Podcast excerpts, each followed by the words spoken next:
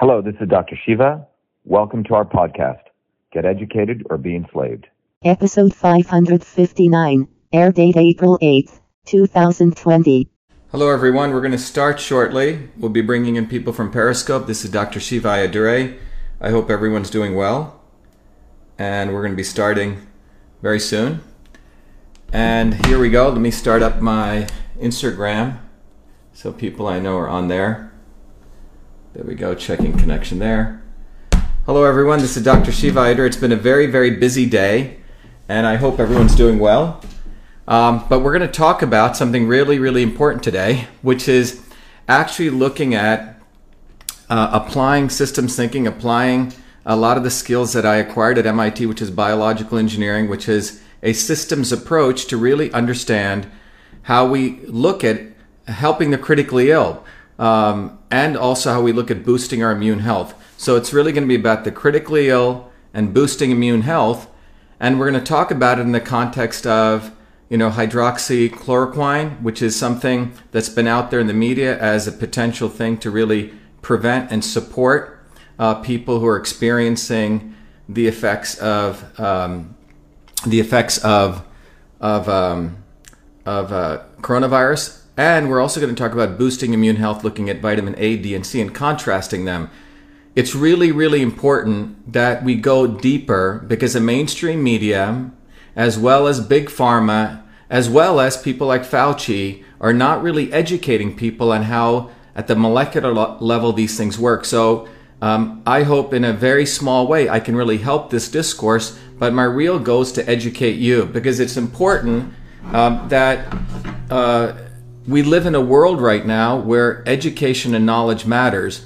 And this goes back to what I've shared before that we keep electing these really, really stupid people into office. Lawyers and lobbyists who know nothing.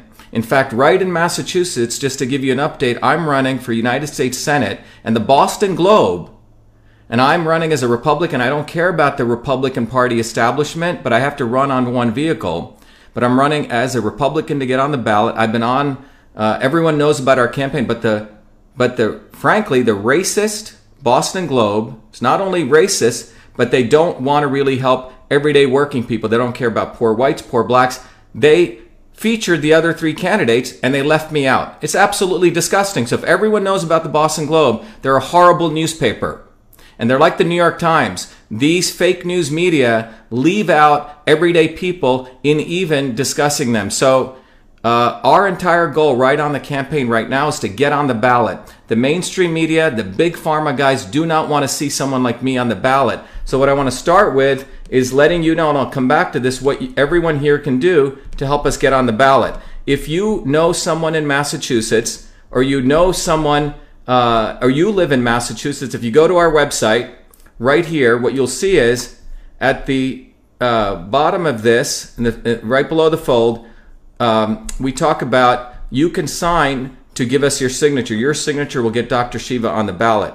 So if you click here, you can literally tell anyone that you know to simply fill out this form. And we will mail them nomination papers that they sign and they send to their town halls. So if you just go right to the web page, the front page of the web page right here, and right at the bottom here, it says your signature will get Dr. Shiva on the ballot. If you click here, um, have people fill out this form, and they have to be in Massachusetts, and then we will ship them nomination papers. We'll mail them on our own cost to them, and then they can send it to their town hall. So that's what I wanted to first talk to you about. We need to get on the ballot. You deserve one of you you know, I grew up as a working class kid in New Jersey. Everyone knows this. I worked my butt off to earn all these degrees and to help you. And it's about time that you had someone like you on the ballot.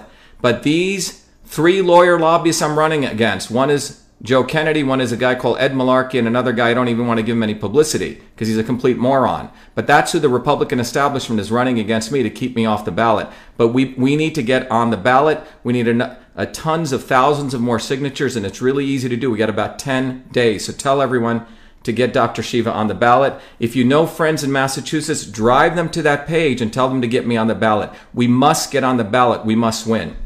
Let's go to what I want to talk about today. Um, what I want to talk about today is, first of all, um, many of you know that I'm a working scientist. Uh, if you go to my personal website, vashiva.com, you'll see the fact, you know, learn about all the stuff I've been talking about. I created the first email system, but you'll also learn about the fact that one of the other inventions I've done is this very powerful technology called Cytosolve. And Cytosolve came out of my PhD work, which was really to figure out a way to use a computer to model molecular pathways. You see, when we consume a drug or when we take food at the molecular level, no one really knows exactly what's going on. Um, that's why there's a lot of snake oil sometimes in the supplements business, and pharmaceutical companies don't really care about toxicity. So the technology I developed for my PhD work was a way to resolve that. Using knowledge of what we know science today, we can take all that knowledge, bring it together, and really model molecular reactions using Cytosolve. So it's really a very powerful way to revolutionize health. And, and uh, that's really the mission of what, what, what we do. It's what I do uh, separate from running for Senate, separate from educating everyone here. And it's really a breakthrough technology for modeling biological functions, such as the immune system. And we do it on the computer, so we don't have to kill animals and we can do it faster, cheaper, uh, safer, and cheaper. Just to review, as I've talked about, pharmaceutical industry, I keep telling everyone this, the pharmaceutical industry is dying. They have problems. Their drugs do not make the money. Sanofi, for example, is uh, you know their diabetes drug and their cardiovascular drugs are tanking. Okay, and the hydroxychloroquine they produce the name brand like you know people who make Advil. It's given them up a boost in their stock, and we'll talk about that, the benefits and the risks about that, so we have a overall view of what's going on. Because if you remember, you you typically have three factors the people like us who want truth, who want to really power our bodies. You have the establishment, the, the true evil people like Fauci, the Gates Foundation. And in between us and them always comes someone else called the not so obvious establishment. So, swimming around Trump, we've been able to very effectively uh, move the, the trending of firing Fauci, but around Trump are still the pharma guys who still want to get in there. And that's what, so you need to understand that context. But fundamentally, the pharmaceutical companies uh, are losing money. They're not doing that well. They have serious problems. And what you'll see is the reason is the entire methodology and how they discover a new compound like a drug, how they do in vitro screening, how they do in vivo. These first three boxes are called clinic, uh, preclinical, and then they ha- how they have to test on humans, phase one, phase two, phase three. This entire process takes one to five billion dollars. Only 20% of their drugs make it out of phase one, and many of their stuff have massive amounts of side effects. And we'll talk about that. And the way they build drugs is no different than the way we used to build airplanes. They do, uh, they're in vivo. Uh, in the old days, we used to come up with a, a, a design for an airplane, throw the pilot, and if he crashed, he said, gee whiz, he crashed. And if he succeeded, then you try to explain why it worked. And the reason this occurs is that the entire basis of academic research academic research as an overall does not promote a holistic way of looking at the body or a holistic way of looking at a disease. What they really promote is a more a blinded view of the, looking at the disease of if you consider the disease something to be or uh, you know like the elephant. And and it's an old story about the king inviting the six blind men and each one touches parts of the elephant. And none of them really knows what's going on and this is how academic research occurs. We need to recognize that academic research, people like Fauci who fund the academic research, they keep people in their silos. They never want to see the whole. They want to figure out a little drug for affecting this piece. And so if you want to consider it, uh, in this way, the blind men who are looking at the elephant, the guy who's touching the tail thinks it's a brush, the guy who's touching the legs thinks it's an oak tree, and so on. And if they ever got together, you'd end up with a very distorted view of reality. So this is where fake science comes from because they don't really understand the whole. They don't take a systems approach to understanding any frankly phenomenon. That's why they can lie to people that CO2 is a pollutant. They can say, oh, the only solution to health is vaccines because they do not want to take a whole systems approach to understanding and frankly, any type of biological phenomenon. So when it comes to any type of disease, you always want to blame a bug. So when it came to AIDS, it was HIV. When it came to scurvy, you know, it was a, it was you know some bugs until it took them a while to realize it was vitamin C and so on. So the entire pharmaceutical model is based on not treating the whole, treating it as parts, and that's how big pharma confuses every issue. But one of the important things I want to sh- share with you is my life was really dedicated to overcoming this. And and if you really look, again, these are the data. This the bar chart here represents um, pharmaceutical companies year over year increasing R&D expenses. And look what this line represents they're finding less and less new drugs that are making it out of the FDA. Even the corrupt FDA is not allowing drugs out because of the toxicities. Okay? Pharmaceutical companies are spending more and more money, less and less new drugs, and as I've shared before, they don't have this issue with vaccines because vaccines don't go through the same regulatory framework, and you or I cannot sue pharma companies uh, when your child gets injured. You have to go to a vaccine court, and the limitation of liability for death is 250,000. And we've talked about this before. If you want to go review my videos, go to truthfreedomhealth.com, and I have all the other videos. But I always like to give a little bit of summary. So this is what's going on with pharma. They spend more money on R&D. They're not finding, they're not getting approvals. All right. So this was what led me to a system approach to uh, uh, medicine. In 2003, uh, everyone recognized when the Genome Project ended that we have the same number of genes as a worm, which means the number of genes is not who we are. Complexity is a function of the molecular reactions that take place. So we have to take a systems approach to biology. And as, as I've shared before, you can see this chart here. In 1993, when the Genome Project started, we thought we had about 100,000 genes. We knew a worm only had 20,000. And by the time the Genome Project ends, about here, it turns out we have the same number of genes. So this led to a, a recognition that if we wanted to understand the whole body, that it's not just the genes over here on the left side, it's the proteins and all the ways this stuff interacts. And this led in 2003 when I came back to MIT to say uh, a grand challenge that the National Science Foundation put out was could you mathematically model the whole human cell? So imagine you take any type of disease, you know, the immune system, or what we're seeing right now with dysfunction, in, uh, you know, in the lungs, you know, where the lungs get filled with um, fluids. Can you actually understand that mechanistically, molecularly? And if we can, can we figure out uh, what are the right combinations of either drugs or medicines or foods that can really help that. So that really led, as I've shared before, to my creation of Cytosolve. So Cytosolve said, let's look at these little molecular pathways, which are in different papers. If you want to understand a disease, convert them to models and then use this technology I built where if this blue circle represents a disease or complex molecular pathway, disperse it, decentralize it among individual models. And that's what Cytosolve was. Cytosolve um, was a very powerful technology I created for my PhD work, which literally was a major breakthrough, just like email was that I did back in 78. It's a new breakthrough to literally model diseases on the computer. Okay, so what we've been doing is we started using this approach to look at hydroxychloroquine, which I'm going to share with you, vitamin D and vitamin A and vitamin C, so you can start understanding beyond the nonsense that goes on with the mainstream media. And look, one of the things I want to talk about the mainstream media is none of the mainstream media wants me on there. That's why we're very fortunate that we're able to do this go live. We, we have a lot of alternative media partners, but even guys like Tucker Carlson, he watches my videos and then he follows. He follows what I do, but he will not put me on because he's so afraid of me either getting more eyeballs or him being exposed and, and, and the entire mainstream media being exposed. So he literally tracks me. If you look at what he's been doing, he didn't want to fire Fauci.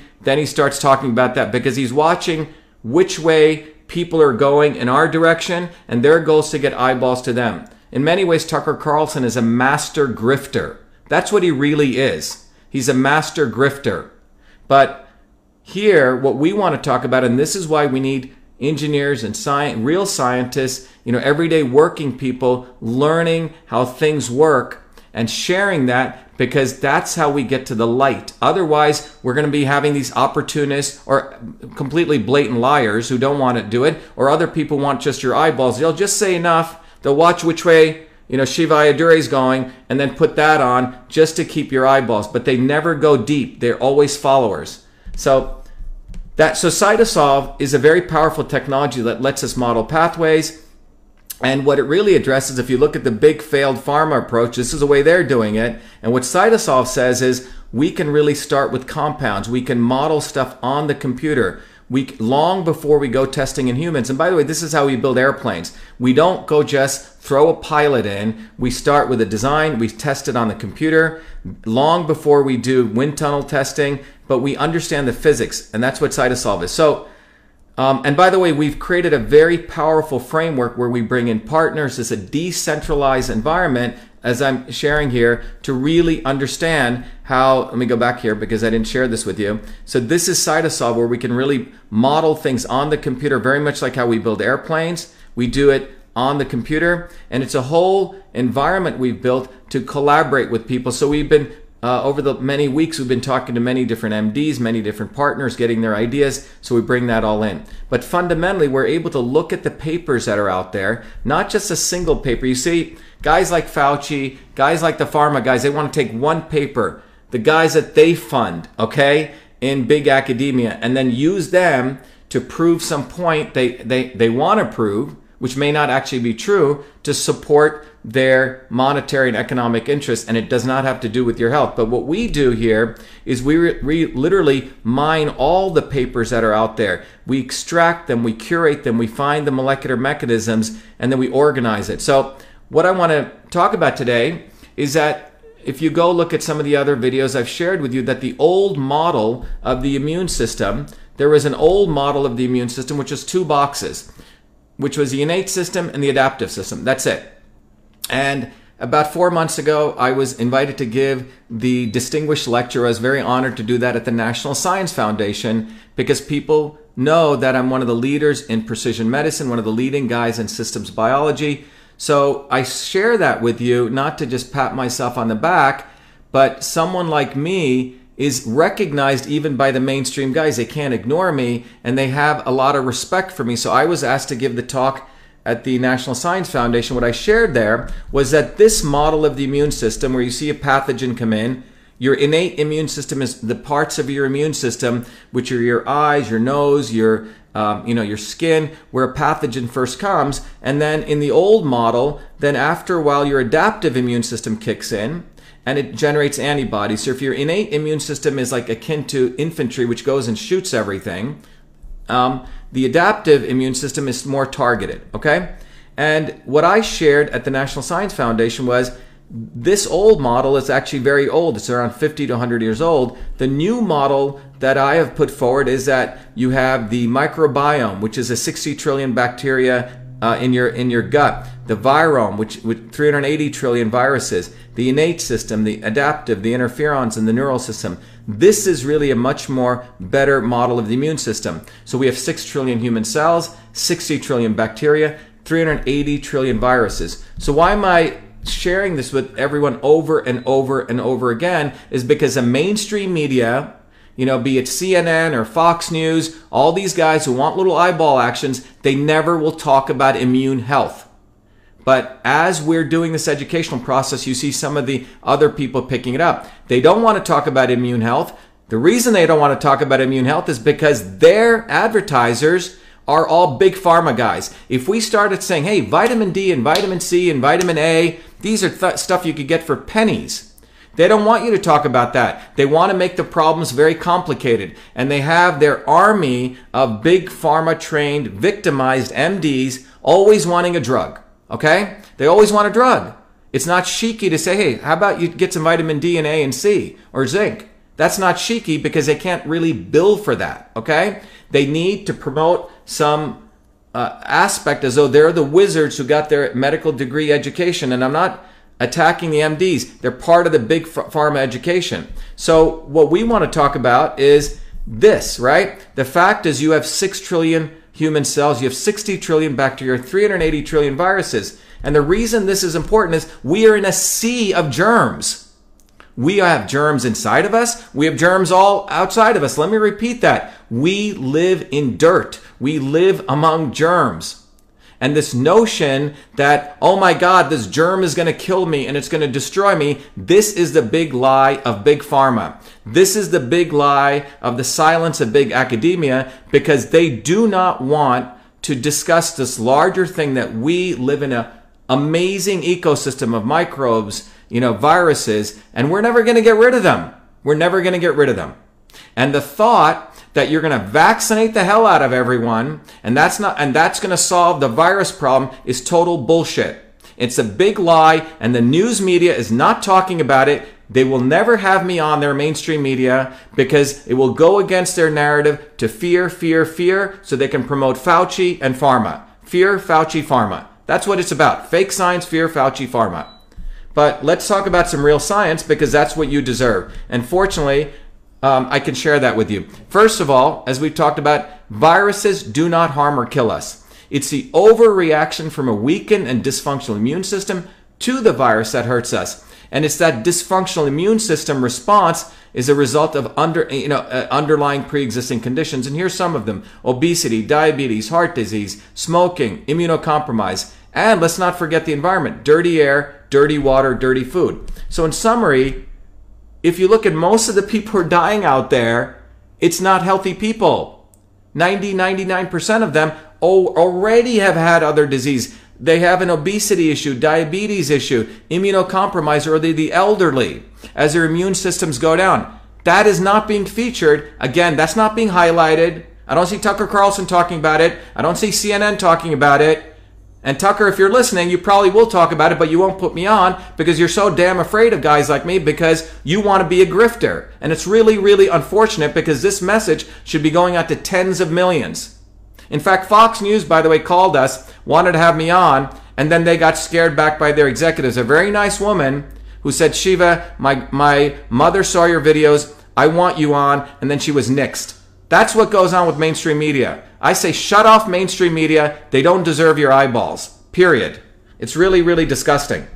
But the bottom line is that it's an overreactive immune system. We got viruses all around. We're being attacked. But when your immune system is overreactive and dysfunctional, your body goes attacks itself. That's what's actually going on.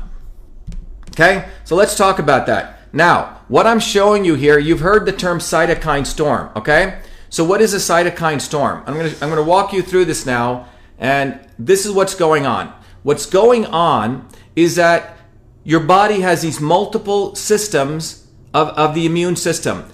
When you feed it properly through right nutrition, and again, nutrition isn't even talked about by Tucker Carlson or CNN or any of these guys, okay? Tucker Carlson will start getting really upset talking about something else which he watches what I'm doing, but he, but maybe now he will. But he, they will never talk about nutrition. They will never talk about food. They will never talk about vitamin D, vitamin A, vitamin C, and we can go down the zinc and all that. Okay. Why won't they talk about it? Because it does not support their narrative, which is their buddies that they hang around with their clubs, which are from Big Pharma. Now, what happens when you have a compromised immune system? So imagine you have six cylinders and only two are working. Well, while only two are working those two will overreact. So in your body, you have the innate immune system, you have the interferon system, you have the adaptive system, you have your amazing gut microbiome, you have your neural system. Well, when all of these are working together, your body knows how to take a hit, come back strong, and get stronger. But if one of your immune systems, for example, your macrophages in your innate, innate system are shot up because you eat too much freaking sugar, okay? And it and you have gliotoxins which knocks out your macrophages as well as your T cells. Now you're just reliant on what's called cytokines. So when a virus comes in, your own body not only tries to attack it, it overreacts and it unleashes cytokines. So this is a good diagram that represents that. So what you're seeing, because we're talking about acute respiratory distress here, your here you see your, your, T, your activated T cells, your activated macrophages, your activated neutrophils, your ep, these sub, and including your epithelial. All of these, these little black dots, unleash a cytokine storm, and that creates acute respiratory distress. Okay? So what's going on is your own body is attacking your own body. Okay? Now, this doesn't occur to all of us if we have the right nutrients, but it occurs to those people who've destroyed their body, but as you age, your thyroid level functions go down. You don't have proper vitamin A. You're in the house. You don't get enough vitamin D. And what you create is you create this cytokine storm. And that cytokine storm starts attacking your own body. Certain viruses, because of their shedding, sometimes it goes attacks the endothelial, as I've talked about. You start bleeding. Sometimes it goes attacks your epithelial and you get fluid edema in the lungs. Okay? it manifests itself in different ways based on the individual, based on the exogenous substance. But the bottom line is, is it's an overreactive immune system. I hope that's clear. All right? Don't let anyone BS you anymore, bullshit you anymore, that these viruses, which are all around us, are what harms you. It's an overreactive immune system. So the issue is how do we beef up the immune system? How do we boost it? Okay? So that's what we're going to talk about. So I want you to see this carefully because this is sort of what the cytokine storm looks like. All right? Now let's talk about this very interesting paper because I wanted to explain this to you called acute respiratory distress syndrome. Now, when you get that cytokine storm, I'm looking in the lungs at one of your alveoli. So let me explain this. Your lungs, when I breathe in, right? When, you know, if you breathe in, what happens is you increase volume and if you follow Boyle's law, pressure times volume is a constant. As volume goes up, pressure comes down. Basic Chemistry 101, 7th or 8th grade. If you didn't study it, I want to teach you again. PV, P1, V1 is equal to P2, V2. It's called Boyle's law. All it means is that as volume increases, pressure comes down. So when I breathe in, volume increases, the pressure goes down in my lungs, and that's why low pressure air flows in. When you breathe out, volume decreases, pressure increases, and you go out. This is a process of inspiration and expiration. Okay? When you breathe in air, inside your lungs are these beautiful little sacs called alveoli, A L V E O L I, alveoli. So you breathe in your air, you're getting oxygen in, and what are you trying to do? You're trying to oxygenate your blood. The blood comes from your heart, the blood with CO2 in it, which means quote unquote dirty blood. And then you want to infuse it with oxygen. So now you get oxygenate, oxygenated blood. And all of this is occurring in this beautiful structure called alveoli. Okay? So what does that look like? So here's the alveoli. Okay, I'm looking at one of them. Now, when an alveoli is under distress, this little beautiful little bulb here, which is called the alveolus, gets filled with fluid. And you know, when you have uh, you know uh, lung injury, this leads to lung, the endothelial and the epithelial with increased permeability. What, what do I mean by that? This is your alveoli. This is the endothelial right here. The, this is your artery where it is bringing in beautiful, you know, I mean, old blood, and it's going to infuse it with oxygenated blood coming in here. Now, when this is under distress, as I mentioned, when you have this cytokine storm, when this takes place, look what happens this starts filling up with fluid that's coming in as, as, as a narrative here says ALI leads to lung endothelial epithelial injury, increased permeability of the alveolar capillary barrier. That means this capillary here, this barrier breaks down and you start getting fluid in here. And this, by the way, to people on Instagram, you can go see this on Twitter, etc. And this permeability, you have the activation of all these macrophages, which is from your innate immune system and fundamentally, what happens is you start having the cytokine storm in here, and look what happens. You get fluid buildup, okay?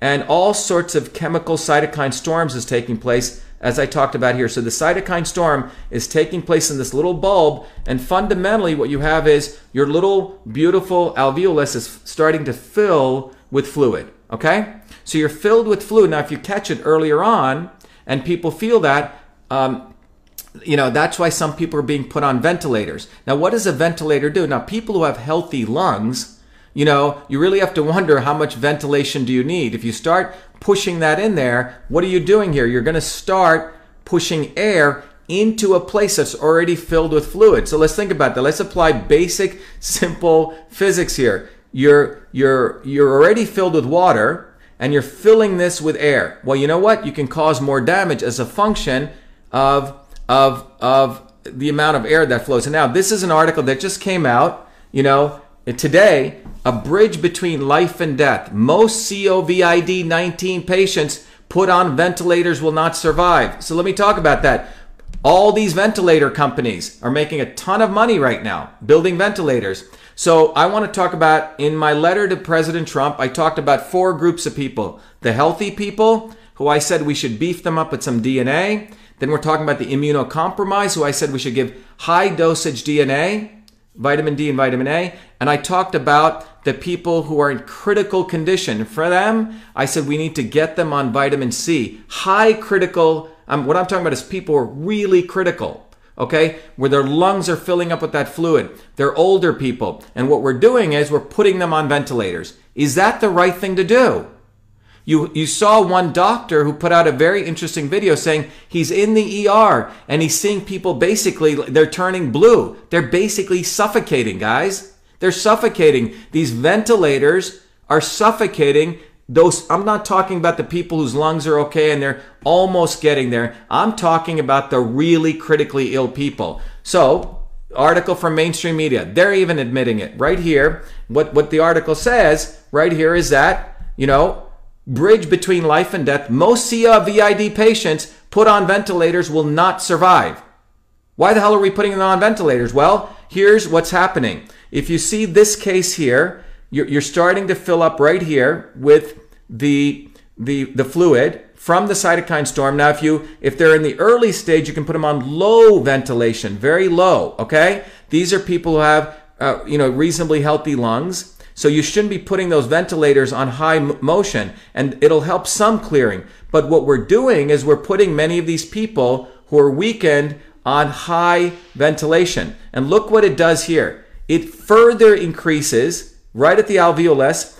So if the injured lung is ventilated with high tidal volumes, that's what they're doing to people. They don't know what to do because a cytokine storm is taking place there. You have a massive cytokine storm and instead of addressing the fluid, think about what, how stupid these people are because they don't understand physics. Again, MDs, nice people. They got the hospital administrators who are making money selling the ventilators. So they're telling to put these people who are, as the fluid is building up, I'll put them on ventilators. Am I saying ventilators are not the right thing to do? What I'm trying to say is, as if you, if if it's low pressure as people are in low conditions, not that critical, perhaps it could be valuable. But people who are very, very critically ill, whose lungs are really filling up, look what happens. This is what's occurring. And this is this is a wonderful paper that came out a couple years ago talking about this.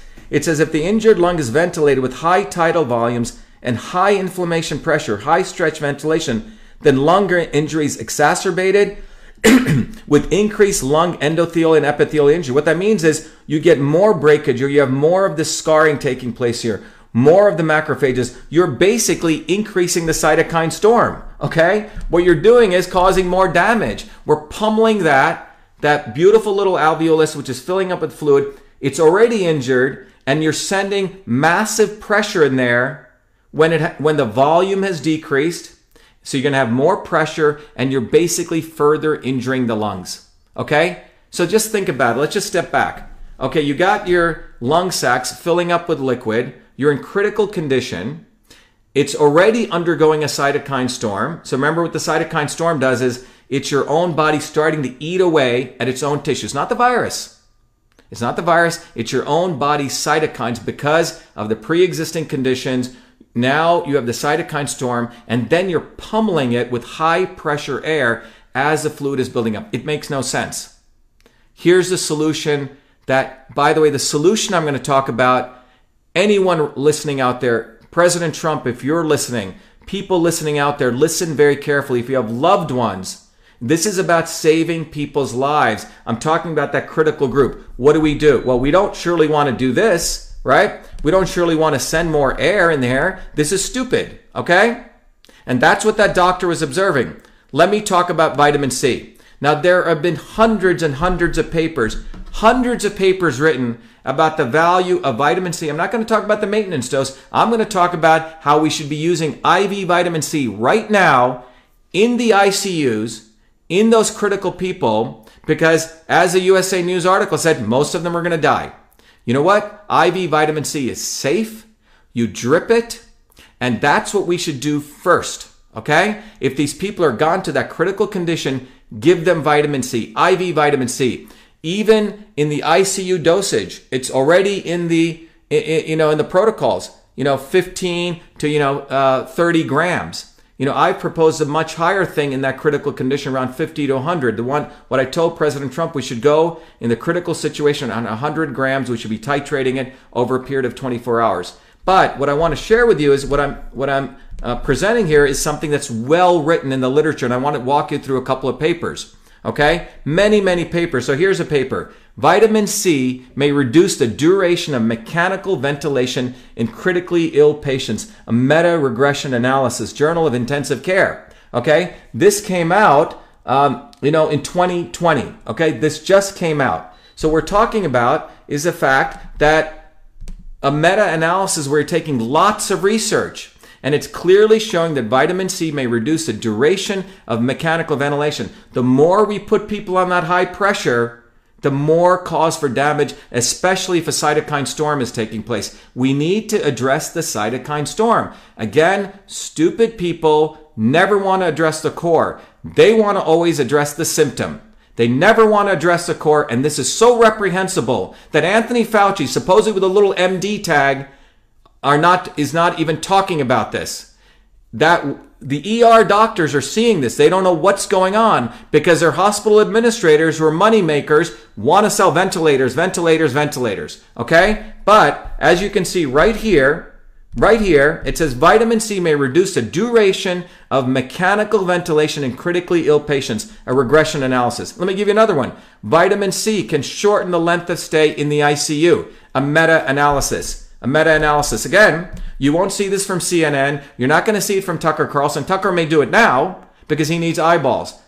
And I'm, I'm frankly a little bit uh, not only upset in a critical condition like this, in a situation, none of the academics are saying anything about this. No one, no one is talking about for the critically ill that let's help them right now in the ICUs. And again, these this is not my great ideas. This has been talked about in the literature. The issue is why isn't it out there? Vitamin C again can shorten the length of stay in the ICU meta-analysis.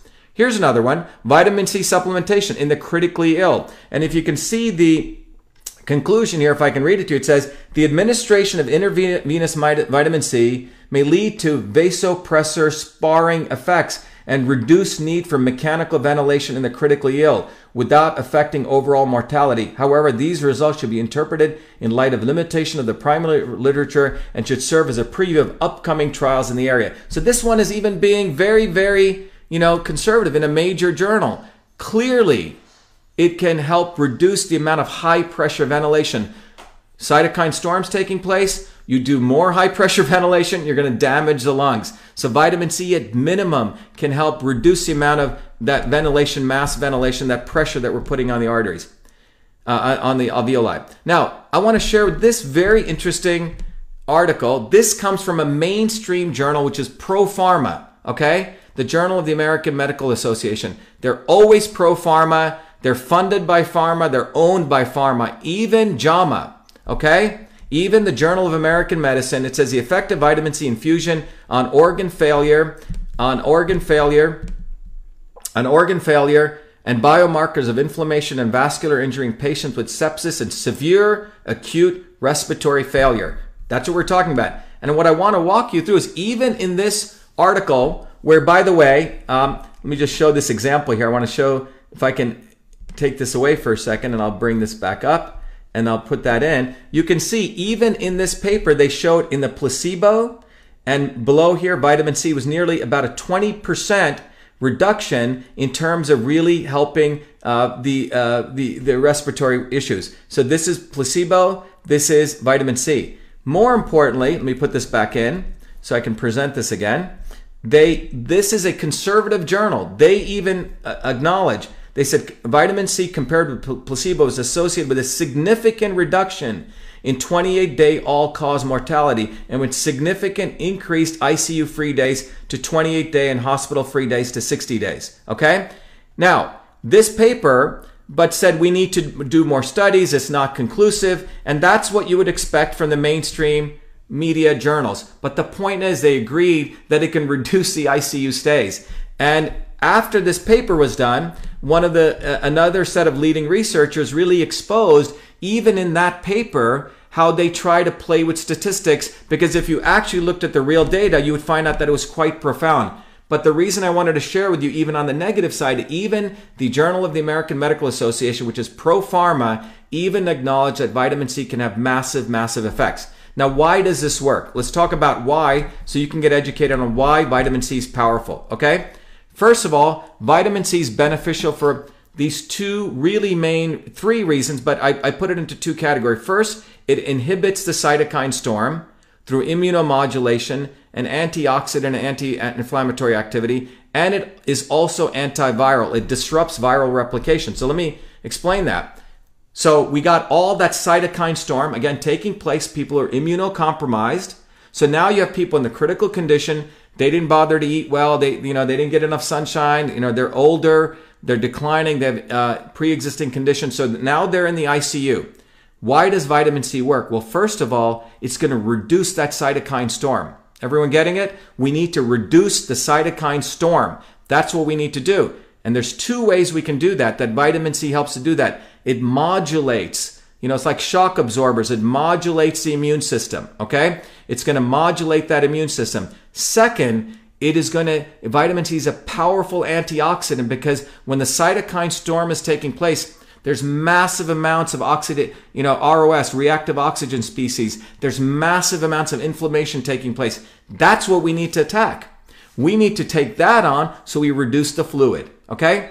Basic, basic, basic, you know, common sense. You got this bubble, this, this balloon filling up with water. We need to get rid of the water. We need to drain the water. We do that with immunomodulation which means fight the cytokine storm, and we do that with antioxidant and anti-inflammatory activity. Vitamin C, but you got to give it in high dosage, so it has a therapeutic and pharmaceutical type effect. The other thing is vitamin C is antiviral. It'll actually disrupt viral replication. So when we actually ran this through, you know, our process with Cytosolve, by the way, uh, a big pitch for Cytosolve here. Cytosolve is an amazing technology I've talked about. It's something I invented. You know, I invented many other things besides email, uh, EchoMail. You can go read it on vashiva.com. But Cytosolve is one of my proud inventions as much as email because we literally are able to interconnect molecular systems. We have a methodology to go down to the molecular level, and we can also use this technology to educate you as I'm doing today because I want everyone to actually learn because you're not going to get this from big pharma, you're not going to get this from the mainstream media. So, what do I mean? So, there's two big things it inhibits the cytokine storm and it really supports antiviral activity. So, how does it do that? So I'm going to walk you through this. So first of all, vitamin C is immunomodulation of the cytokine storm and it kills overactive immune cells. So you get it? So you have all these immune cells which are highly highly overactive. It's basically someone gone crazy and you got to take them out. That's what happens when a cytokine storm is taking place. And that's why the lungs start filling up with edema. So what we can do here, right here, what we can see here is that vitamin C high dosage goes in and through a series of pathways here, it, it actually, in a very ironic way, creates reactive oxygen species. It creates a oxidative environment, and this oxidative environment goes and knocks off what's called GAPDH. So on the right here, see what happens is immune cells are overreactive. That's what happens when you have a cytokine storm. Your own immune cells start getting angry with you, okay? So they get overreactive. And in this case, this chemical, GAPDH, it's overexpressed. There's too much of it. And what vitamin C does through this process in the immune cell, it starts inhibiting GAPDH. And the loss of GAPDH leads to suppression of the activated immune cells that are responsible for creating the cytokine storm and eventually sepsis. So what sepsis is, where you start having this infection, your own body's eating away itself. So your own immune cells are going crazy, they're angry. So what vitamin C does, it goes in and it creates reactive oxygen species, which are essentially, uh, think about it as a whole chemical warfare to go stop the uh, lower this GAPDH, which is overexpressed in active immune cells, overactive immune cells. So you're basically using vitamin C to calm down your immune cells. I repeat that again. Your vitamin C is modulating like a nice shock absorber and modulating things down but you got to give it in high dosage. We should be giving this immediately to those people who are in critical care. And I hope President Trump is listening to this. And all you doctors out there who I know you care, know this, what I'm saying is true. And you should be fighting for this for those patients if you want to save their lives. Basic molecular systems understanding, which comes from biological engineers like ourselves who actually go in there and see this as an engineering system. We're not here to sell pharmaceutical drug, drugs. If this, do this. If this, put them on a ventilator. No, we got to understand the physics here. So that's step one. The next thing I want to talk about is vitamin C is also powerful antioxidant, anti-inflammatory. What does that mean? So look on the right here. You have the infected epithelial cells, which are the cells on the surface of the alveolus. You have the innate immune cells. All of these cells, when they're overreactive, start putting out these inflammatory cytokines right here. And these inflammatory cytokines over here create the cytokine storm, which results in acute respiratory distress, and you get the disease. Well, vitamin C literally comes and blocks this. Well, how does it do this? Well, vitamin C is a potent antioxidant, and it scavenges all those virus induced uh, free radicals, as well as restoring other cellular antioxidants. And then vitamin C also inhibits the activation, if you want to know some chemistry, what's called NF kappa beta, nuclear factor kappa beta, a major nuclear transcription factor that's involved in the release of numerous pro inflammatory cytokines. So, what vitamin C is doing is, first of all, it knocks down those pro inflammatory, the things that are causing the fire. It knocks them down because it's a very, very powerful anti inflammatory and it's an antioxidant, okay? It's it's serving to gobble up all those free radicals, okay? So the immunomodulation, you're modulating the immune system, you're knocking out free radicals, and you're also uh, inhibiting the activation of these pro-inflammatory cytokines, okay? That's what vitamin C should be doing. We need to be giving this IV, you know, even if we don't go what I'm talking about 100 grams, even the 50, 15 to 30 grams, you know, every six hours. Very, very beneficial. We should be doing this right now for those patients, particularly the critically ill. Again, the USA News article is saying that they're going to die anyway. So let's give it to those people right away. So that's vitamin C, okay? I hope that helps. And a couple of other points that you want to take away is vitamin C has an antiviral activity, okay? If you look at this diagram here, here's a cell surface. The virus comes in it attaches to the ACE2 receptor. We're talking about coronavirus. So when you talk about the coronavirus, the coronavirus, to, to give you some basic understanding here, you have the, the, the cell surface. The coronavirus lands on it like a lunar lander. It lands and it connects to what's called the ACE2E module. It tries to stick in there and then it tries to get into the cell, but it attaches to the ACE2 receptor. So in the case of vitamin C, um, what it does, as we'll see here, vitamin C um, blocks. So once the once once it gets in, the now you see right here on the left side to the left of vitamin C, we're seeing that the that the uh, inside your cell. Then it starts replicating. This little green thing right here in, in these blue areas, your ribosome starts replicating itself right into here. And then what it's doing is vitamin C stops this RNA replication. So it stops that. That's one thing. So it stops the nucleic acid replication. Then, if it makes it past this, it starts replicating, it starts assembling the virus into here. Well, guess what? Vitamin C stops that. It inhibits the virus assembly. And then it inhibits the virus particle getting out and replicating itself. This is quite powerful. It's an antiviral activity. So vitamin C works in three ways. It inhibits the nuclear acid replication process. It inhibits the viral, viral virus assembly here, and it inhibits the virus particle transport. So think about that. Vitamin C is amazing. It's freaking amazing. It has antiviral activity. And this is not something that is sort of weird that only the vitamin people take and only the vitamin supplements people. This has been known for many, many years. And the fact that Anthony Fauci, the fact that people advising the president are not talking about this is frankly criminal. Because there are people dying right now, which they claim they want to help, but they seem like they're more into quarantining us, flattening the stupid curve, not helping those people that are ill. And they got all the idiots out there flattening the curve, flattening the curve, flattening the curve.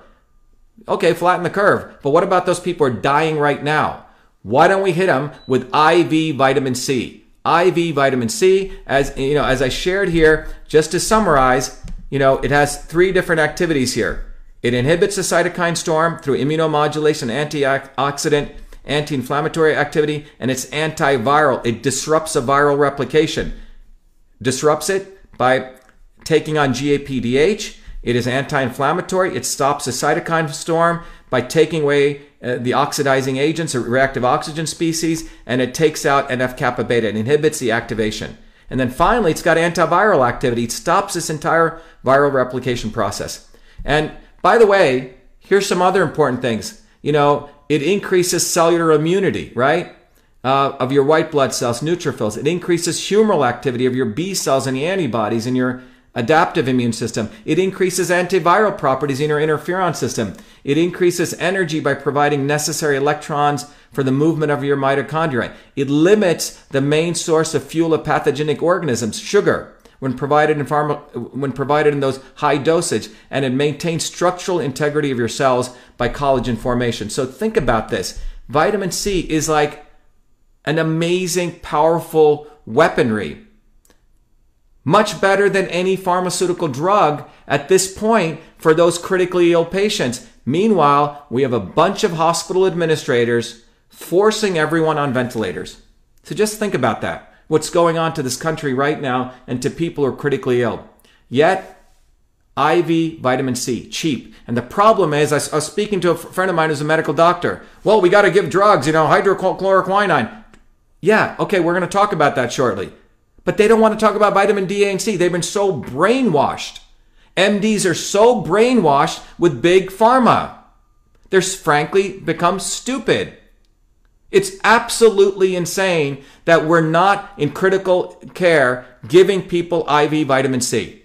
So that's one of the things I proposed in the letter to President Trump. I tweeted it to him because God knows all the idiots that surround him if they're even going to open it up and give it to him. So we tweeted it at him. So President Trump, if you're listening to this, you got to help people by recognizing that it's IV vitamin C for the critically ill. Let's start saving lives. That's why the title of this is Saving Lives. Let's talk about topic number two. Let's talk about vitamin D and A. Okay, now let's move to because I want to have the discussion of hydro, hydroxychloroquine. Hydroxychloroquine. Let's talk about that. Now, people are saying let's give hydroxychloroquine. By the way, hydroxychloroquine is going to do nothing for people who are critically ill, and putting them on ventilators is going to do nothing. That's let's say you know the the highly critical group. Now you have people who have who you think are asymptomatic. You have a family member who's got it. Someone's got it so the notion is you give uh, hydroxychloroquine, uh, uh, chloroquine, you know, earlier, okay, as a prophylactic. And I'm going to show to you that it has some benefits and it has side effects. But before I go there, if you want to prevent yourself from being attacked by the virus, you want to shield your family and your loved ones so they don't go into that critical condition. There's two things you can take right now, which I also put in the letter to the president which was let's take people who have COVID 19, who've tested positive for that. Let's take people who are immunocompromised, which is the next group. Let's take people who are healthy. Now, the first two groups, people who have COVID 19 or in, in, their family area or people immunocompromised, high dosage vitamin D. You got to give a big shot of it, uh, uh, 50,000 IU for two days and or 400,000 IU of vitamin A. By the way, these are pediatric doses. People say, "Oh my God, that's high." Go read the literature. If you don't believe me, it's been there. 80,000 papers written on vitamin D, tens of thousands of papers written on vitamin A. So what what can why is vitamin D and A good? I've talked about this. If you go to the videos at Truth, Freedom and Health, you can go and go through the details, but let me just review. Vitamin D is antimicrobial. Vitamin D is like the musket. It produces bullets called cathelicidins, which literally take out and disrupt the walls of the bacteria and disrupt the walls of, you know, uh, uh viruses, etc. They lyse them. They break them up. That's what vitamin D can do in one massive shot. If you take it regularly, it has even better effect. Vitamin A builds the beautiful walls, the cytokeratin walls, so the viruses can't even enter. Okay? This is something that's a prophylactic, it supports you, it's a preventative. Okay? So how does that work? Let's go into it and study the again the chemistry, again the biology, again the science, okay? So, you have your alveoli here. This is the epithelial. These are the alveolar macrophages and here are these little viruses swimming around here to the left of TNF. So what happens? Well, your macrophages there are two kinds, the anti-inflammatory and the pro-inflammatory. The pro-inflammatory are what get kicked in when you're attacked by a virus. And what those macrophages have the ability to do in the presence of vitamin D is they create these particles called CAMPS, cathelicidin antimicrobial particles. These are antimicrobial peptides that are evolutionarily conserved. They're the oldest mechanism of action towards microbial pathogens, and, and, and they involve pathogen cell disruption of the bacteria and viruses. So, what do I mean by that? These you get vitamin D. Hopefully, if you get it from the sun, the UVB radiation, your body takes that sun and it creates vitamin D. Then that vitamin D is like your gun. Okay? The vitamin D goes through a series of processes and it creates its bullets called cathelicidins, which literally disrupt the cell membrane. And these cathelicidins go back for millennia. They've been around. They're like the, one of the oldest antimicrobials. And again, unfortunately, the poor, poor, poor victimized MDs of big pharma don't even know this. And I have a lot of friends of that. Vitamin D, they scratch their heads. That's too simple of a solution. Vitamin D is a hormone. It affects so many processes. They're always looking for a freaking drug. It's so sad. These guys who pay a lot of money to go get all that training don't even know the power of vitamin D. And it's one of the most important things that's antimicrobial. By the way, when, frankly, stupid fake science Anthony Fauci is talking about flattening the curve, you know what's really going to happen? When the sun comes out and we start getting vitamin D, we're going to see this go away. And they're going to say, oh, it's because we flattened the curve, we washed hands and social distancing. That's what they'll give it to. They're going to give it to that, not because of vitamin D. And this is what how fake science starts because they don't want to focus on actual simple solutions because that means no more money for Fauci, no more money for his friends at MIT, Harvard, all these people who get funding. Well, imagine we said vitamin D works. Where's all their funding? It, it's all gone. That's what we're talking about. These guys do not want simple solutions. They want, you know, complicated solutions. That's why they need their little white jackets and their little stethoscope and their bow ties because they got to create this wizardry. When there's no wizardry, you're looking at a simple engineer, got a bunch of degrees at MIT, but I'm a working class guy you know, no, no different than a plumber or electrician. When I look at this problem, and when you look at this with common sense, what comes out of here is very simple. Vitamin C, stop the cytokine storm. Okay? Vitamin C, stop the cytokine storm. Vitamin D, let's take out, it's an antimicrobial. Okay? So how does that work? Okay? And we'll talk about vitamin A, protects your layer. So what does vitamin uh, D do? Well, here's, again, here's some mechanisms. This is what we do at Cytosolve. We study mechanisms. Here's a cell wall. Here's vitamin D coming in. That's what this chemical here is. D3, by the way, if you're going to get it, get cholecalciferol. It comes in, you know, innervates your nuclear membrane, and guess what? Your body then produces VDRs, you know, vitamin D receptors, and this process then produces these little little circles over here called CAMPs, cathelicidin antimicrobial peptides. These things, so here you have, we're looking at HIV virus. What happens is your body will, your, your, your immune cells will suck in that virus into these phagosomes, but without these cathelicidins, you're not able to go and capture them and then lyse them and take them out. So let me show you here. This was a very nice paper that came out. And what it shows is this is a paper that just came out, in fact, uh, March 2019, one year ago. Look what it says. Almost all cathelicidins show in simple media direct antimicrobial activity against many different bacteria, viruses, fungi, and parasites.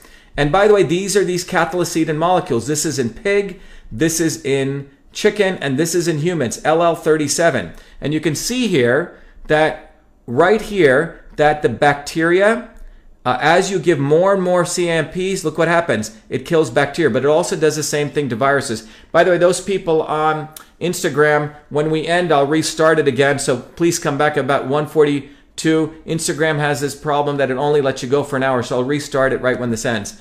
Now, what does happens is cathelicidins literally attack a bacteria, and these cathelicidins, see these little uh, triangular red things? These are things that literally go around the bacterial membrane or the viral membrane and they literally break it up. They destroy the virus uh, or the bacterial membrane. They're like bullets. And I'll show you another example here. This is a control, this left column, and we're looking at different types of cathelicidins effects in pig, in, in chicken, and over here on humans. And what you see here is quite fascinating. I'm looking at the humans. Here's a beautiful bacteria that's preserved, and here you can see it's being disrupted. Same here in another case that literally the cathelicidins go blow up and disrupt the bacteria. So so so bottom line, again, this is not my work.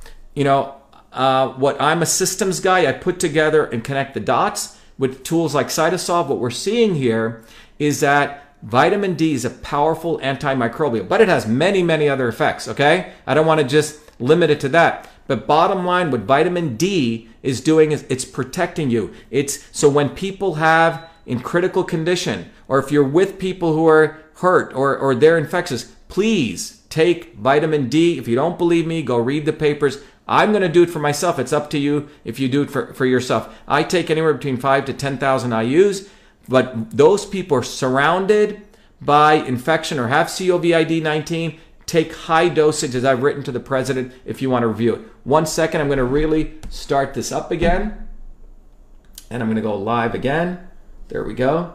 People will be coming back on Instagram. So that's that's how vitamin D works. Now, let's go on to vitamin C, okay? I mean vitamin A. Vitamin A, as you age, as you age, one of the things that happens is your thyroid level goes down. You get less vitamin A because your body's uh, not able to convert those beautiful green vegetables, those carotenoids, into vitamin A. Vitamin A is also recommended to the President of the United States that we should give high dosage vitamin A, about 400,000 IU for two days, about 50,000 IU of vitamin D for two days for people who, again, as a prophylactic, if you're surrounded by people who have it and you want to protect yourself, or you take the, you know, the regimented dosages if you're a healthy person. And what vitamin A does, it literally produces these beautiful walls, as I show you here. So here's your cells in green. Look at those beautiful red, you know, walls. So these are cytokeratins, okay?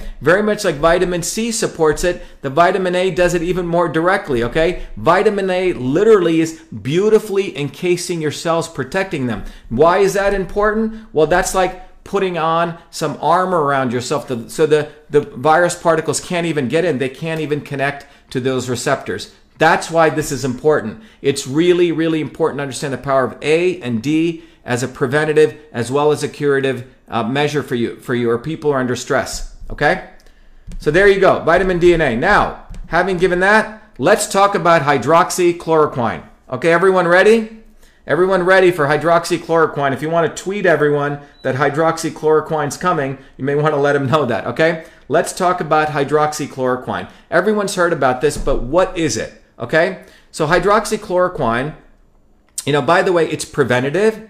Um, there's a number of people saying it, um, and there's some seems to be some very positive beneficial effects of it, giving it way earlier on. Again, we've talked about the critically ill. Forget hydroxychloroquine there. You gotta hit them with the vitamin C IV. But now we're talking about people who think they're gonna get it as a preventative. So what people have said is, hey, let's give people hydroxychloroquine as a measure. President Trump has said this. And so I wanna have a objective view of this, okay? Um, and what you see here is, in fact, the Indian Council of Medical Research recommended all healthcare workers those who are involved in the care of suspected confirmed cases of COVID 19 take around 400 milligrams twice a day uh, on day one, followed by 400 milligrams once weekly for the next seven weeks to be taken with meals.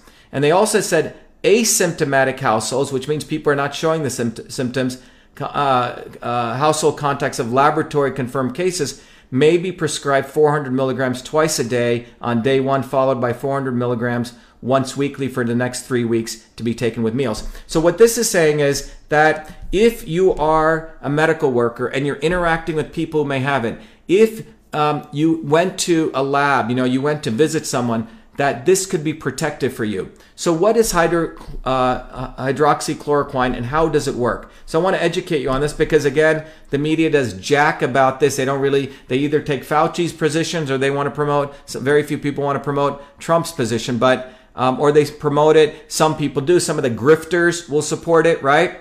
The people on Fox or CNN, they'll support it without really understanding why. But it's important that we go back to basic science. This is not a left or right issue. This is about life and death. It's not left or right. It's not Republican or Democrat. So let's talk about that. So, what are we talking about here? So, let me go back to the slides here. So, what are we talking about? So, here, what we're talking about is um, let me uh, take you a closer look here. If you look at the cell wall here, that's what we're looking at. So we're looking at a wall. And as I've shared before, this little orange substance here is called the ACE2 receptor. Well, guess what? The, the virus, the way it enters the cell is it's got to, so if the ACE2 receptor is here is like a, a glove, it's got to come in and lock into it. Okay, so here's a virus particle, it, it locks in. And in order for, for it to lock in, it's got to go through a process called gly- glycosylation. Okay, glycosylation. I'm not going to get into what that process, but in order for this to occur, glycosylation has to take place at the ACE2 receptor. It's a chemical process um, where glycoproteins are go through a metabolic process, but it's a glycosylation. So in order for the virus here to this is your cell surface to stick into that ACE2 receptor, it's got to go through the process of glyc- glycosylation. Well, guess what hydroxychloroquine does? From the from the mechanistic analysis that we've been able to understand, it inhibits virus entry. So that's a good thing. So it literally blocks this virus particle from interacting with the ACE2 receptor. And that's where we talk about the inhibition of the glycos- glycosylation of ACE2 receptor and these spike proteins, and it's an inhibition of the virus particle binding to the ACE2 receptor. There's a spelling mistake there, and it's reduced virus entry. So what you're doing is one part is you're stopping that virus particle from coming in to the cell to the cell. Okay, that's a good thing. Very good thing. Okay? Now, the other thing that that the uh, that the hydroxychloroquine does, it also inhibits viral replication. Okay, so remember when I shared with you vitamin C inhibits viral replication. So does hydroxychloroquine. That's a good thing. And how does it do it? Again, the same diagram here. You can see that hydroxychloroquine here stops the RNA replication right here.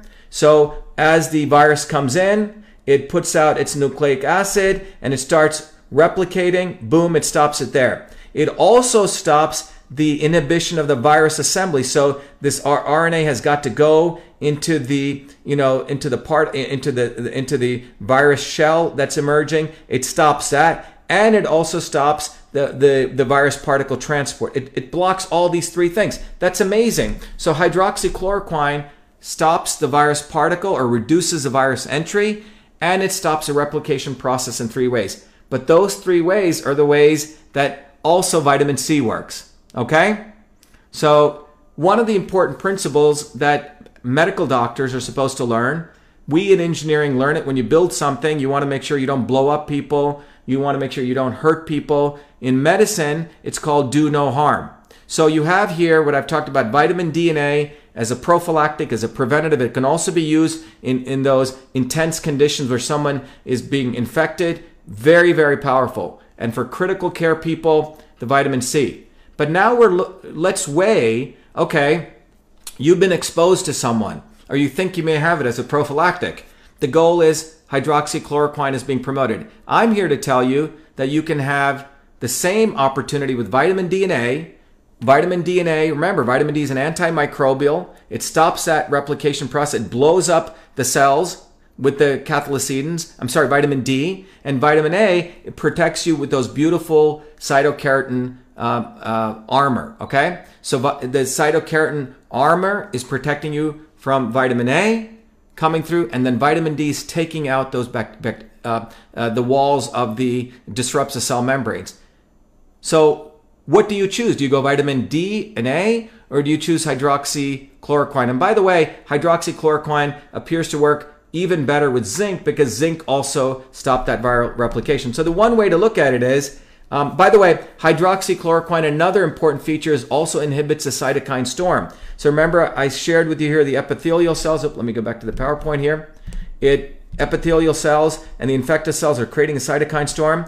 Well, hydroxychloroquine um, it has the inhibition of the inflammatory cytokines, for example, TNF alpha. It disrupts the cellular iron homeostasis. It inhibits TNF alpha mRNA expression. It, hit, it, it starts it stops the inhibition. I mean, it's inhibition of the pre-translational stage, and it's an inhibition at the post-translational stage.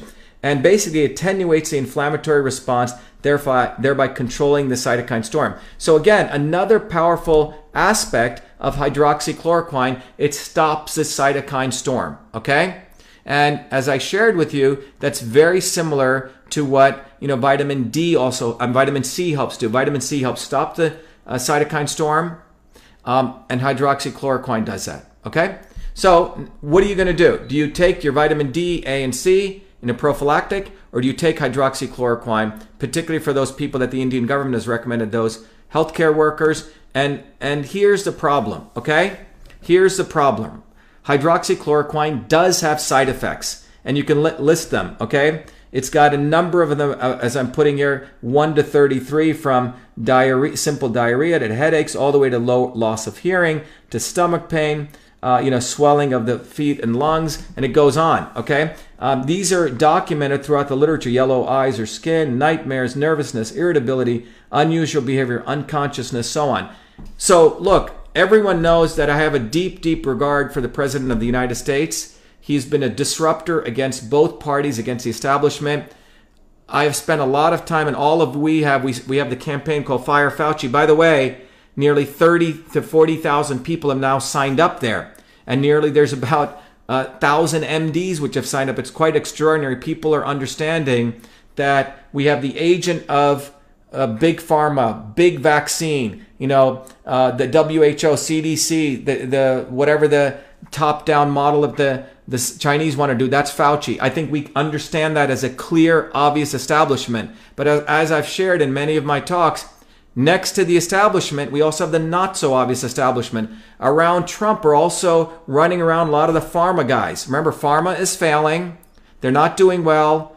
Their big goal is mandated vaccines, big profit because they can't get sued, but they still want to get their drugs through. Okay? So I have to with all due respect, because I'm a scientist, because I believe in do no harm, have to share both sides. So what you look at is I've shared the very powerful, very powerful things hydroxychloroquine can do. No doubt about it. It inhibits virus entry, it inhibits viral replication, and it inhibits the cytokine storm. However, what we need to understand is that it has nearly uh, uh, 61 side effects. And just to give you this analysis, you can see that Sanofi stock was crashing. Okay. By the way, Sanofi hydroxychloroquine is a generic, no different than ibuprofen is. But we all know that a lot of people go like to buy the Advil, right? Because it has that brand equity. So yeah, from a marketing standpoint, we could say, oh yeah, it's a generic. I can go get it anywhere, ibuprofen. But people still trust the brand. The brand has a lot of value. Well, in the case of Sanofi, which is a French company, you know, Plaquenil, Plaquenil is their brand version of hydroxychloroquine. And look at what happened right after Trump announced their stock, which was in the ta- which was tanking here, you know, nearly to 70, has in fact got almost a 30%, 20 to 30% boost here. Okay. So what's the summary here? In summary, and we'll may- maybe we'll take some questions. Is that vitamin C for critically ill, no side effects. Vitamin D and A, preventative and supportive, no side effects. If we go to hydroxychloroquine, it's preventative, take it with zinc, but it has around 61 side effects. And that's it, ladies and gentlemen. That's what I wanted to share with you. The bottom line is, you know, we really have to consider, you know, yes, this has effects, but do we want to do we want to swim with big pharma again? Do we want to let them get in or do we want to use this opportunity to start educating all of ourselves vitamin C, a vitamin, vitamin D, vitamin A, vitamins. And if there's one thing you take away from this, for those in critical care, please recognize those are highly critically ill people, whether it's coronavirus or whatever, but their lungs are filling up with water, edema, and you're putting more and more air in there without addressing the core issue, which is a cytokine storm. With IV drip vitamin C, it's absolutely criminal. That's why that doctor who put out a video, he's saying, this is not helping. And he's absolutely right. We're actually asphyxiating these people, we're drowning them. That's what we're doing. Number two, you have two choices now. You can take the drug, which Sanofi can make a lot of money from, from their brand. Yes, it's a generic, right? It has 61 side effects. Or what about vitamin D and A? That's the choice. But I want to give you this choice. And I once again want to tell the President of the United States that I'm here to help you. I'm here to share all this knowledge, which we're doing directly. And the mainstream media is not going to do this because they're followers. They have their interests in big pharma. to the extent they'll watch my video, see how many hits they got, then Tucker Carlson may carry it because it helps him act like though he cares for people. He's a he's a master grifter. That's what Tucker is. He had many opportunities to support me even during my election campaign, but he frankly pussied out because he got hit with other issues. And but it's time that I don't really rely on the mainstream media, neither should you. But what I want to share with you is that we have a choice. Okay? We have a choice here that we can go the big pharma route or big vaccine route. That's what Fauci is. But remember, the pharma sharks around there. Hydroxychloroquine. Yes, it does some important things, but so does vitamin D, A, and C. Okay? But we've been imbued by our victimized MDs. Oh, oh, it's got to have a long name, hydroxychloroquine. Oh, yeah, then it's a medicine, like my friend. Oh, don't say anything against it. Look, I have to tell the truth, right? That's what we're doing here. And this is based on science. This is based on a mechanistic understanding of what's going on at the molecular systems level. All right, I'm going to take questions if we have any. Let me see what we got here. Um,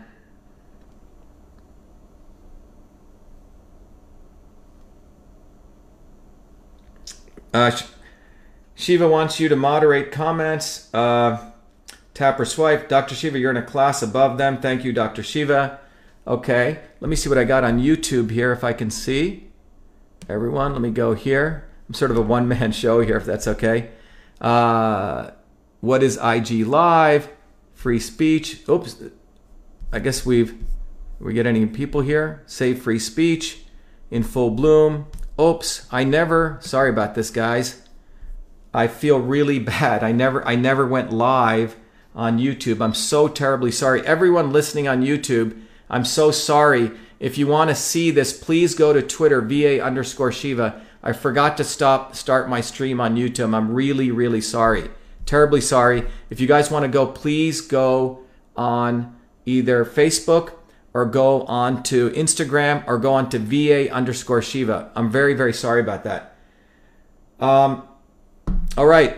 Jen, is there any questions you want to send me? Jen uh, Bennett, any other questions we got here? Let's see over here. We're restreaming here. Okay. All right. Okay. Well, we have uh, a lot of questions coming in here on Periscope. But what I'm going to do in the interest of time, because I have to take another, uh, let me see what's up on here on Instagram. Taking vitamin D supplements as dose of 10,000 IU sufficient. Can you explain why the ventilator treatment is and what the uh, alternative is? Um, how can we help uh, you reach POTUS? Okay, so let me answer some questions here. First of all, um, one of the things I, I would be remiss in if I didn't mention this. Um, one of the key ways I think everyone can help yourselves um, is that, first of all, uh, I am running for US Senate, as people know. Let me go back here. And one of the important ways people can help right now, wherever you are, is that you can go to my website, tell people in Massachusetts we need to get thousands of signatures to get on the ballot. Have them go to my website, shivaforsenate.com, Shiva for Senate numeral 4. Go down here, and if they click on this button, people in Massachusetts, because of the coronavirus, it's very hard to collect signatures. So we're going to be spending a lot of money, a lot of postage, where people can fill out this form. It says, Get Shiva on the ballot first name, last name, their email, their phone, their address. And if they do this, we will send them out the nomination papers with envelopes so they can then follow these instructions and they can submit the nomination paper. So everyone listening do that. The other thing people can do to help yourself and our campaign if you go to donate right here, oops, I didn't transition, sorry guys.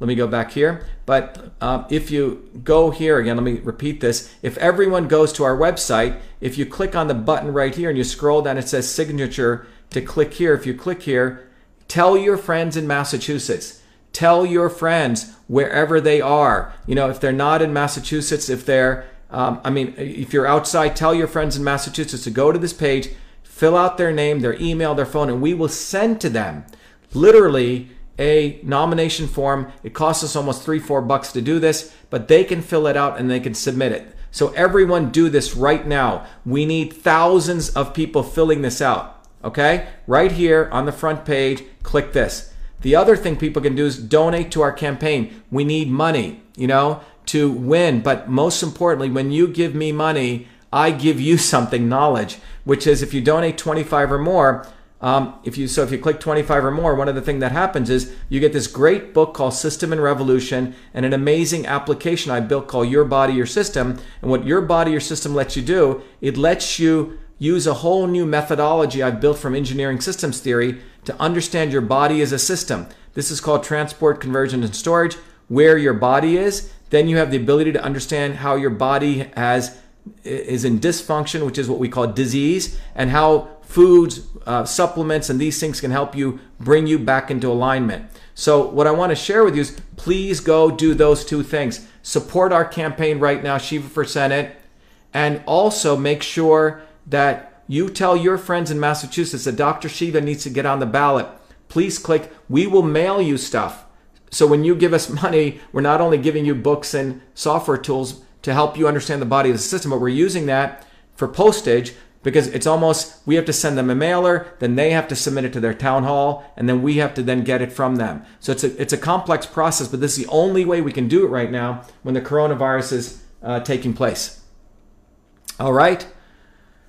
Any other questions we have here? Oh ventilators. So people a bunch of questions on ventilators. So remember if someone's critically ill the immediate solution is you take these ventilators and they do the work of their intercostal muscles to help breathe. Well, most of the people, um, it's not like their um, uh, their intercostal muscles aren't working, but they have fluid. They basically have fluid in their in their lungs, in their alveoli, because of the cytokine storm. So, in closing, please, at least for God's sake, if you want to save lives, if there's one message here, go help those people. Go advise the doctors. Go tell their families if their people are in critical care and they stop putting them on ventilators. You just saw in that um, you just saw in that article in U.S. News and World Report. This just came out today that people are going to essentially uh, die. The people aren't making it from these ventilators. You know who's uh,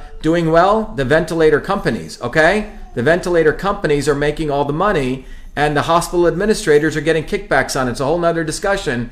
But the ventilators are not helping those people who are critically, critically ill. So while Andrew Cuomo is talking about ventilators and Gavin Newsom is talking about ventilators, two people who are frankly idiots who know nothing about medicine, and they basically, you know, their their model is um, essentially the lobbyists support the lawyer lobbyists. You know, how much funding will they get from those ventilator companies? But the bottom line is it's not the ventilators. What we need to really think about is their lungs are being filled up with fluid. It's critical situations. Those people can massively benefit from IV vitamin C. And again, you know, let me share this again with you so we, we understand what we're talking about here. This is a report right in US News and World Report.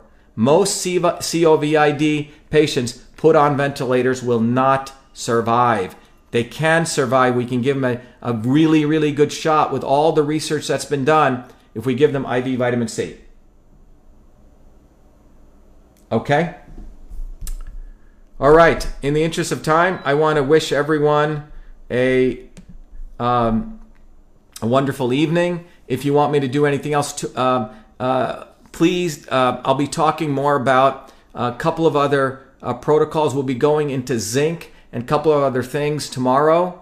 Um, uh, this evening or tomorrow evening, I'm planning on having a bunch of doctors with us. Okay, uh, depending on how I, uh, I feel, it's been as many of you know, I have to do my science. I'm running a federal election campaign in the midst of fighting, you know, the deep staters here, three lawyer lobbies who do not want to get me on the ballot. And then I also have to do this stuff. So, um, excuse me if we don't do it tonight. We may do it tonight. I'm going to have a number of physicians on who will talk about how they use DNA in therapy. We'll have some physicians who work with other physicians in the emergency room of the power of vitamin C. So I want to really drive this. So we're going to have a couple of people on.